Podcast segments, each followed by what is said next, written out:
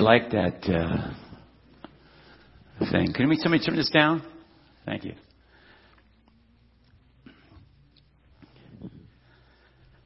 Yeah, it all started with a butterfly, didn't it?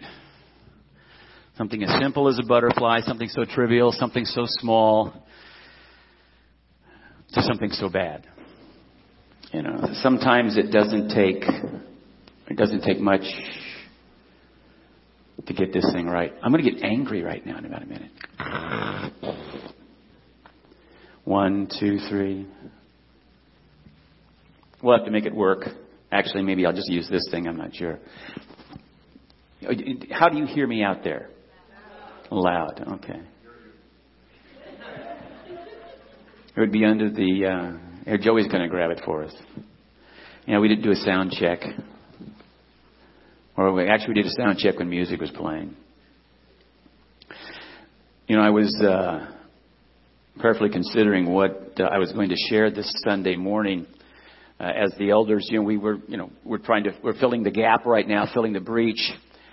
And uh, it came to me that uh, I had that I've sensed a lot of uh, anger, I've sensed a lot of rage, uh, I've sensed a lot of uh, uh, unhappiness, uh, and it's obvious. It's obvious to all of us in the room why. And uh, and I know sometimes it doesn't take much to, to, to set us off. And too many times when we get set off, we just keep on going. We don't stop. It just builds and it builds and builds. Kind of like the video. You know, the butterfly starts it and it just keeps going 79 years later and you have the apocalypse. From anger to rage, and then many times it rolls from anger to rage, then to vengeance. It's not enough for us to get angry. It's not enough for us to rage. But sometimes we decide whoever we're mad at, we got to get vengeance against. We live in a very angry world today. Nations rage against nations. Political parties, we know they're raging against other political parties. Family members rage against each other over politics and religion. Bullying begets school shootings. We have road rage in the streets. We have air rage in the air. Drive-bys, flash mobs, going postal. These are all parts of our vernacular today.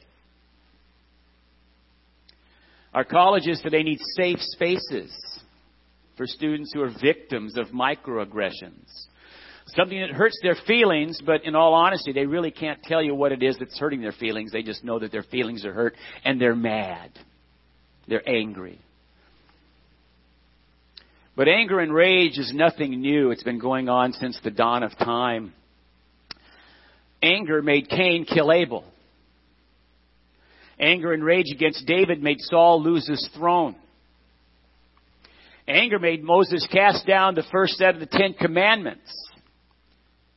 Our emotions are on edge. We're burned out, stressed out, strung out. We get angry at the guy driving too slow in the carpool lane. Anybody do that besides me? That is a personal hot button. I've shared that with my Sunday school class, and my wife will be the first to tell you. And I don't even need to be driving. I can just be the passenger, and I go, "What is this guy?" Everybody's going faster in the other lanes. And what's worse is you can't get out of the carpool lane lest you take a chance of getting a ticket. Now, when you're old like me, you have every reason to be impatient because when you're this old, you don't have much time left. So that's so. And if, if Huh? We agree, right? You young people, you don't understand, but when you get old, you, you know, you, it's easy for you to be patient. It's a lot harder for us because, you know, every time I look at the watch, it says, "Man, I got less time." So I get angry. I get impatient.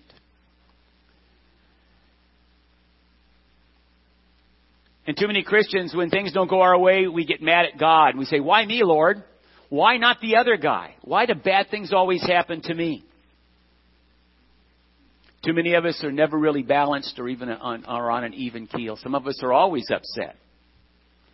And if we're not upset, we're looking for reasons to be upset. We can sing from happy to sad to mad in a nanosecond. We can jump from hot to cold and come right back to hot again. And people like, when you're a person like that, people walk around on eggshells around us. They never know what's going to set us off. Now, some of you people might be looking inwardly right now and going, I, am not that person. And some of you might be looking inwardly right now and says, you know, sometimes I'm that person. And other of you, others of you might be thinking, I'm that person all the time. Maybe I need to tone it down.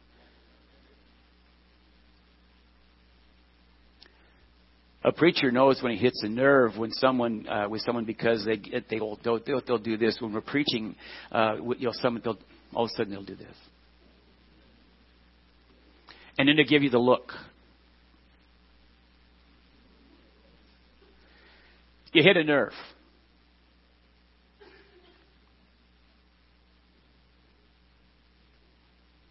So, what does the Bible say about rage and anger? After all, didn't God get angry with His people? Read the Old Testament. There was a, there was a lot of uh, a lot of uh, teaching going on in the Old Testament with the people of Israel. Didn't Jesus get angry at the money changers in the temple? And isn't righteous anger righteous? And if God can be wrathful, then why can't I? Because sometimes I have a lot of rage and sometimes I have a lot of anger and I want to just let the wrath go forth. Well, to begin with, we aren't God. God is sovereign. And because He's sovereign, God does what God does because God does what He wills because God is God. And the thing to remember is that God's wrath is just. If you don't take anything away from here today, that's one of the, that's a good takeaway. You know, I, brother Rob said, "No, no uh, handouts. I should have got a handout. Been busy running around." But God's wrath is just. We might think our wrath is just, but God's wrath is just.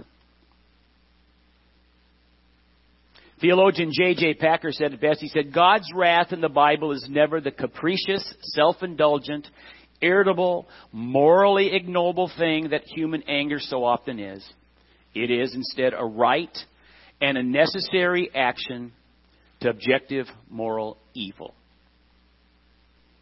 So when God meters out his wrath, it's a right and necessary reaction to objective moral evil.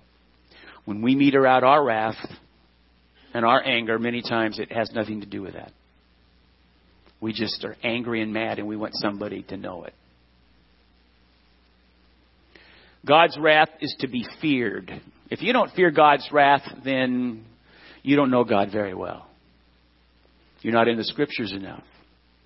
Romans 3:23 tells us that all have sinned and fallen short of the uh, fallen short of God's glory, and as sinners, we, de- we desire His wrath.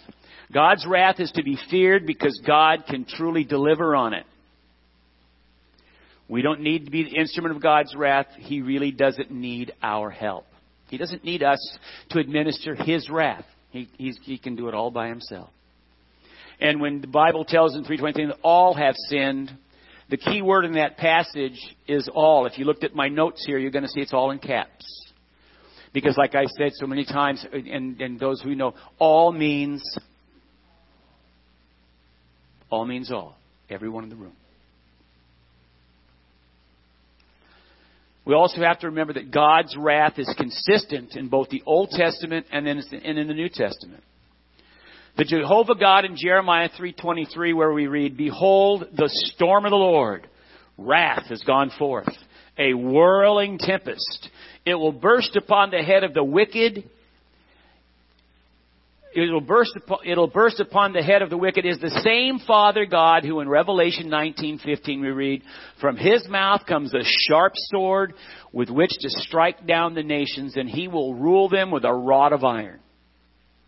He will tread the winepress of the fury of his wrath, of, of the wrath of God the Almighty. So while we view while we view the New Testament, the New Covenant with Jesus as love and, and, and kindness and compassion, when we get all the way to the end into Revelation, we also discover that God's wrath is consistent. The wrath of God against those who are against Him is the same wrath that He that He displayed in the Old Testament. God's wrath is His love in action against sin.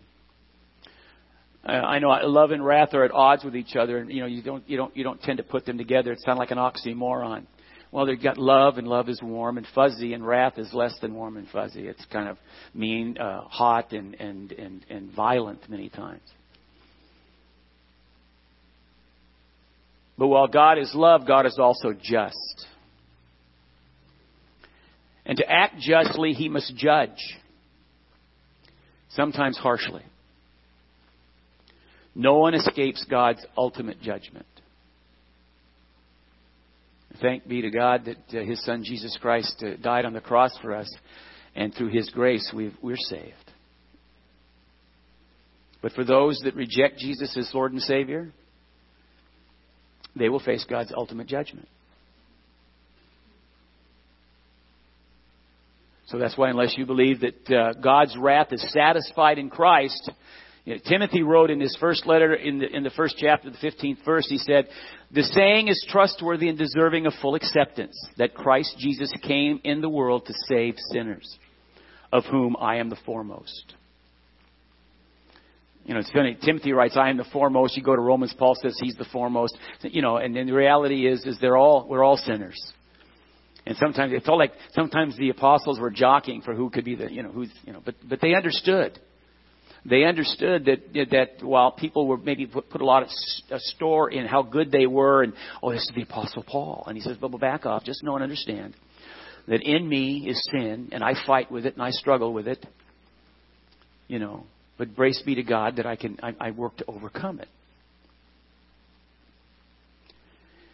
In Romans, and, and it was Paul who wrote in Romans 3:26, it was to show his righteousness at the present time that he might be just and the justifier of the one that has faith in Jesus. So let me unpack this for you. Many of us feel hurt right now. Many of us feel angry. Some of us feel discouraged mad, frustrated about the events in the last few weeks. And truth be told, it's natural to feel that way. It's just part of our nature. All those emotions are attached to one another, and then they're all a part of our sin nature. Anger, being upset, mad, the desire to be wrathful and vengeful. Satan wants us to be angry. He wants us mad. He wants us to be discouraged. Satan wants us to be vengeful. Satan wants us to strike back.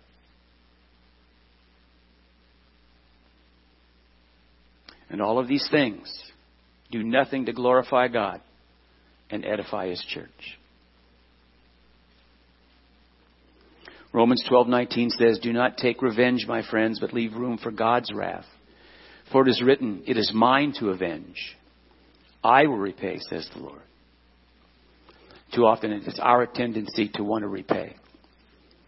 We want our pound of flesh.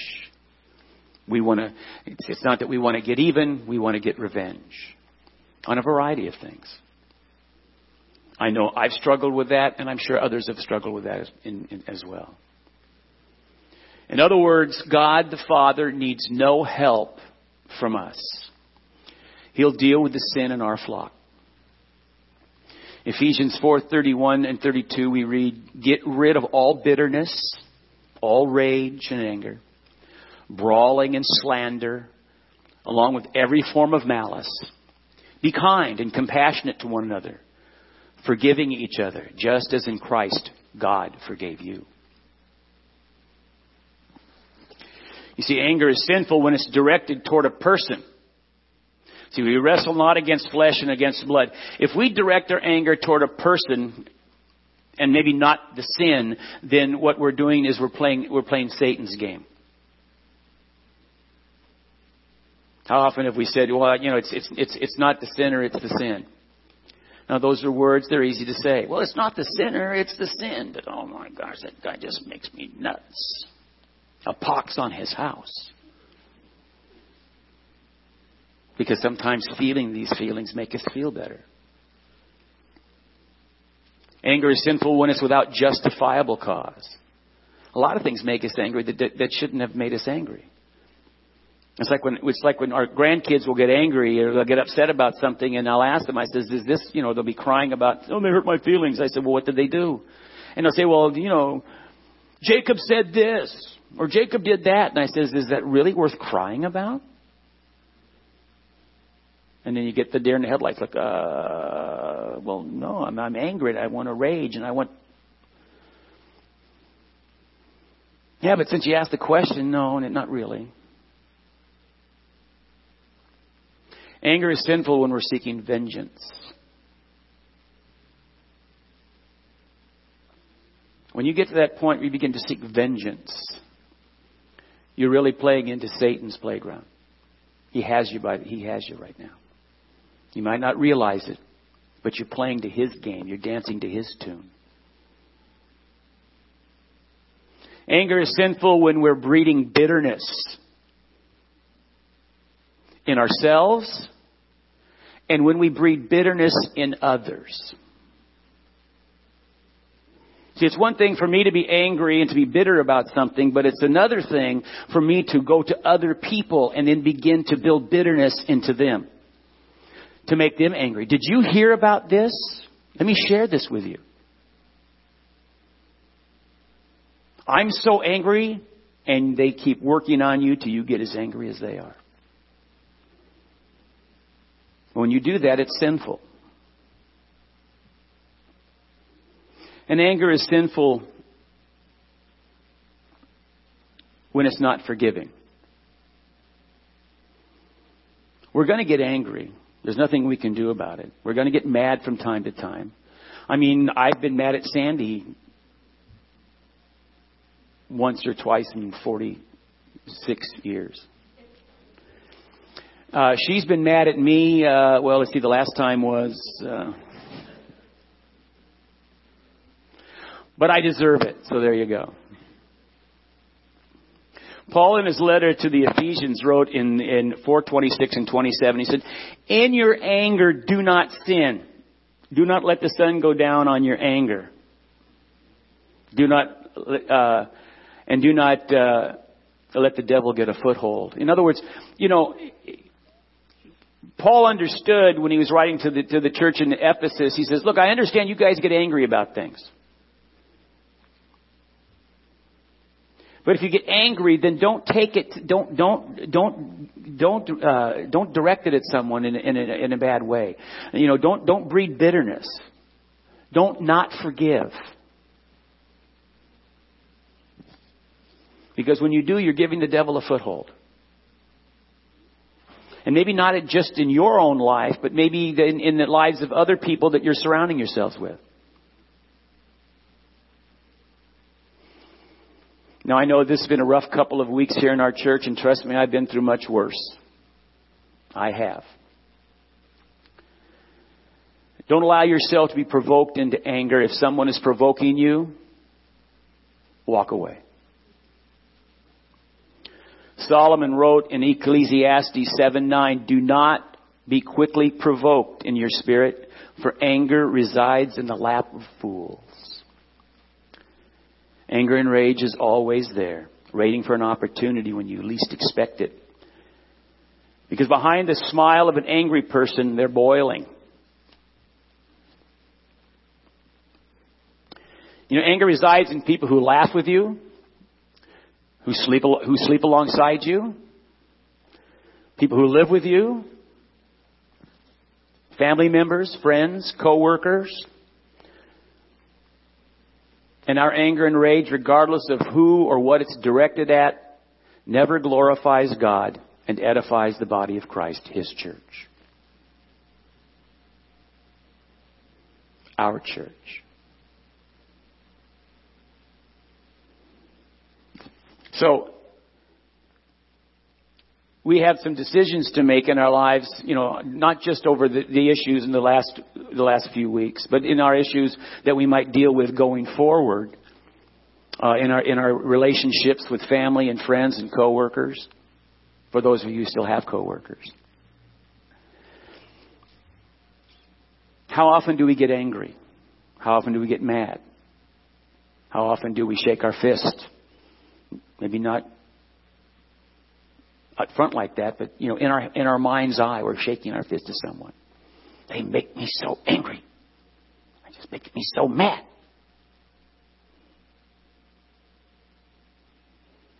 Now, I, I'm I'm a type I'm a type B personality, so I'm I'm I'm pretty slow to anger, except on the freeway when I'm not driving and someone's going slow in the carpool lane.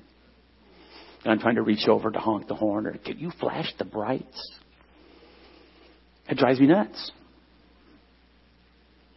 And there's no real reason for it because you know what? What, what am I going to gain if we get ahead of somebody? A minute of time?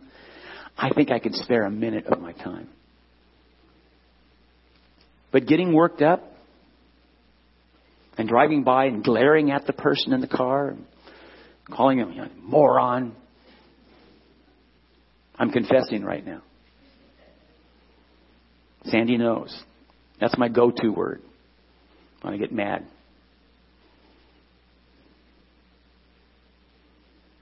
And there's no room for anger in, in, in, in, in, our life if we want to please and glorify God. There's no room for anger and, and, and, and, uh, and vengeance and rage in the body of believers.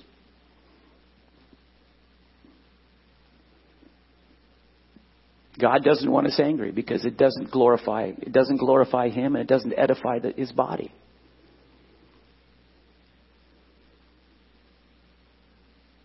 Now, I know that many of you have been angry over what has transpired in our church the last few weeks. I know because you've let us know. And I know that because I was angry. I was disappointed. I struggled. I was angry at Jeff. I was angry at myself because I'm asking myself, and I know some of the other elders, we, why couldn't we discern this?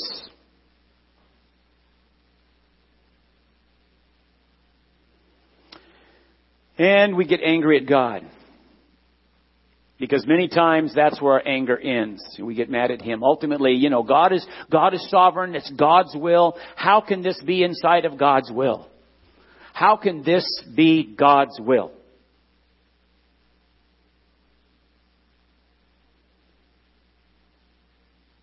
Well, I'm not Job. I'm not, you know, I've, I've learned enough from reading, reading uh, uh, Job that, you know, questioning, when you, when you start questioning God, you know, God's just going to knock you down a peg and say, well, where were you? You know, you think you're so smart.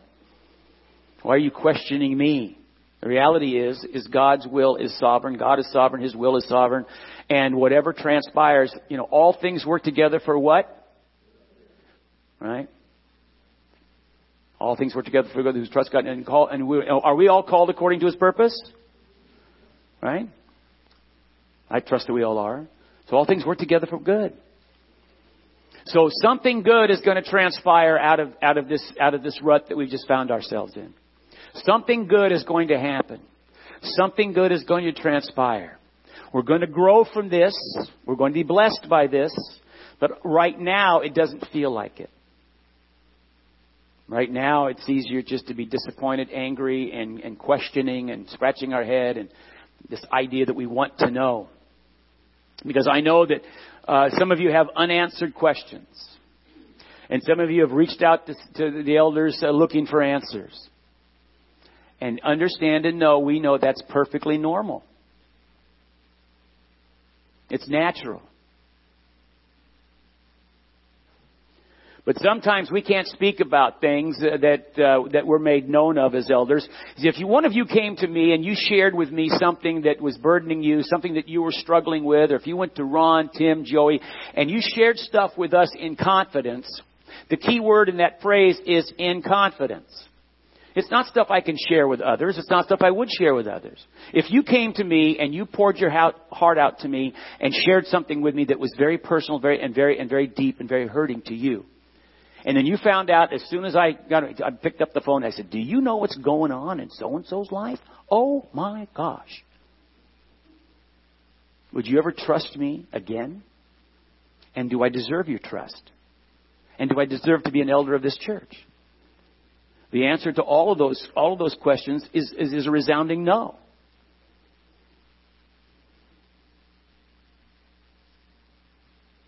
We keep it personal. That's our job. But if you come to us and you tell us that it's okay to share your struggle if it might help others, then we can do that. But you have to give us permission. Well, you know, you can talk about this to others. I want you to share, I, I want you to build on, I want this to be a learning moment, a teaching moment. I want people to learn from this. I did this. It's like with my boys when they were growing up, they would do something, they do something really, really, really silly. And they would, you know, and then it would blow up in their face. And then of course my question always was, did you learn anything?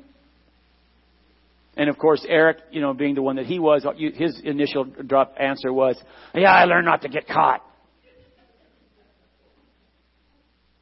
I said, no, no, no, no, no, no, no. What did you learn? And the kids understood and knew that when I asked, did you learn anything from this? I didn't expect just a, uh huh, yeah, I did. No, I wanted them to re- I wanted them to tell me, what is it that you learned? Well, Dad, I learned that if I did X, Y, and Z, the outcome is A, B, and C. I said, okay, so the next time you are thinking about, you're pondering about, considering doing X, Y, and Z, what do you think the outcome is going to be? A, B, and C. You don't want to go there. Don't do it again. What do they say the definition of insanity is? Doing the same thing over and over and over again, expecting a different result.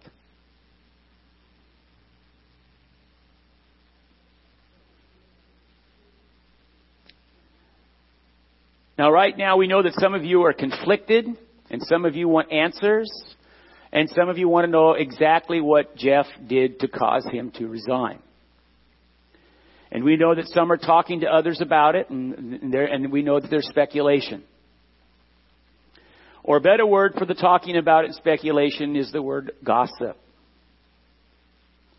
And sadly, gossip takes on a life of its own.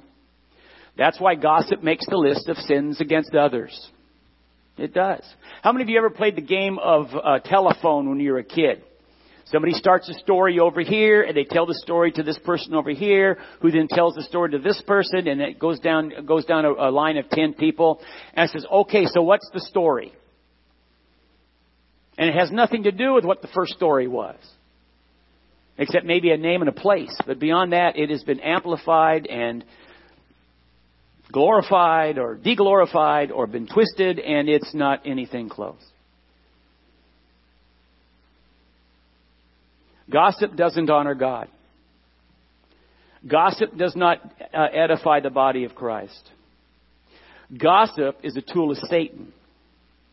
And when we gossip, we allow Satan to use us to further his plans and his designs. I know this is some heavy stuff I'm sharing with you today. I mean, you, oh yeah, Davey's pretty good with some jokes, but no, not today. This has been a real burden on my heart. Understand and know the sin that brought Jeff Patton to his knees is in confession to the elder board and brought about his resignation is not the sin he committed against you. That sin is against God, it's against Lisa, his family, and it is sin uh, against those that were directly involved with him in that sin.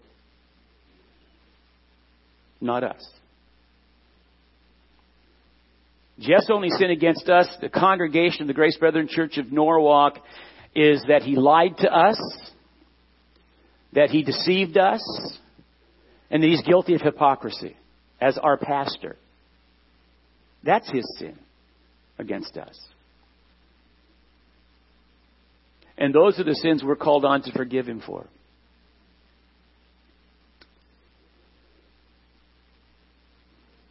So with that said, though, I know that many of you are still struggling with the uh, with what Jeff was doing that caused him to resign. I know some of you are. Some of you still want to know.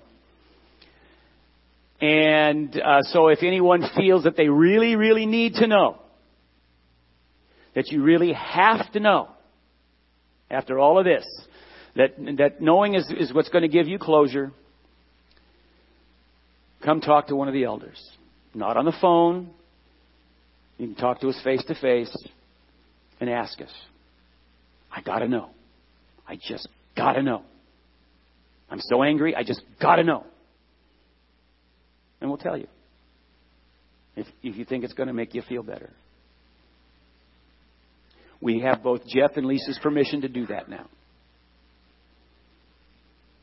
We'll privately, keyword privately, share that information with you. But trust me when I tell you, knowing will not make you feel any better. It won't. It just leads to other questions, and those questions have no answers.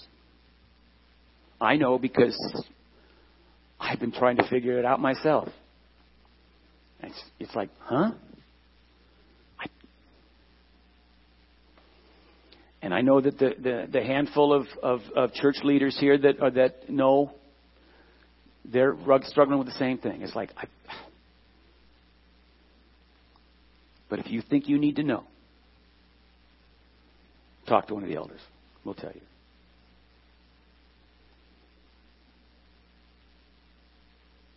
But understand, if after finding out you feel the need to share this information with others for whatever reason, you'll be guilty of gossiping. You will give Satan a toehold.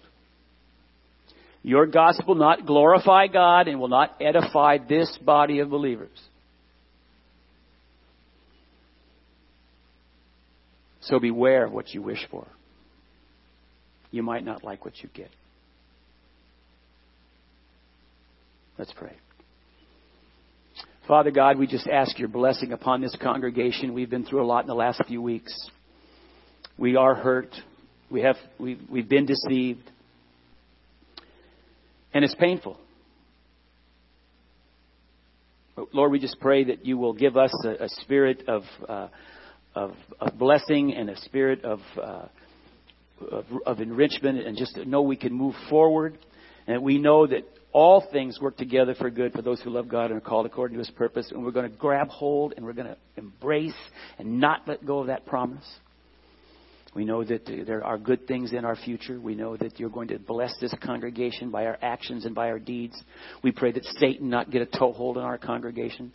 We just pray that he not be involved in anything that we're being involved in.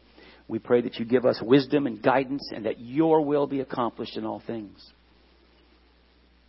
And we just thank you for the blessings that you have put on this corner since since uh, 65 years ago, and, and however long the church has been here, Lord, we just thank you for the ministries that we have here. We thank you for uh, the outreach to Boyle Heights. We thank you for the, the, the people who pour themselves into the life of our children. And we thank you for the, the Bible clubs and all the things that, that we're involved in here, Lord, that, to reach out and to share the gospel. So let us focus on the good things, Lord. Let us focus on the positive things. Let us focus on the things that glorify you and edify this body of believers on the corner of Foster and Studebaker Road. I just ask all of this in the name of Jesus. Amen. Have a great week.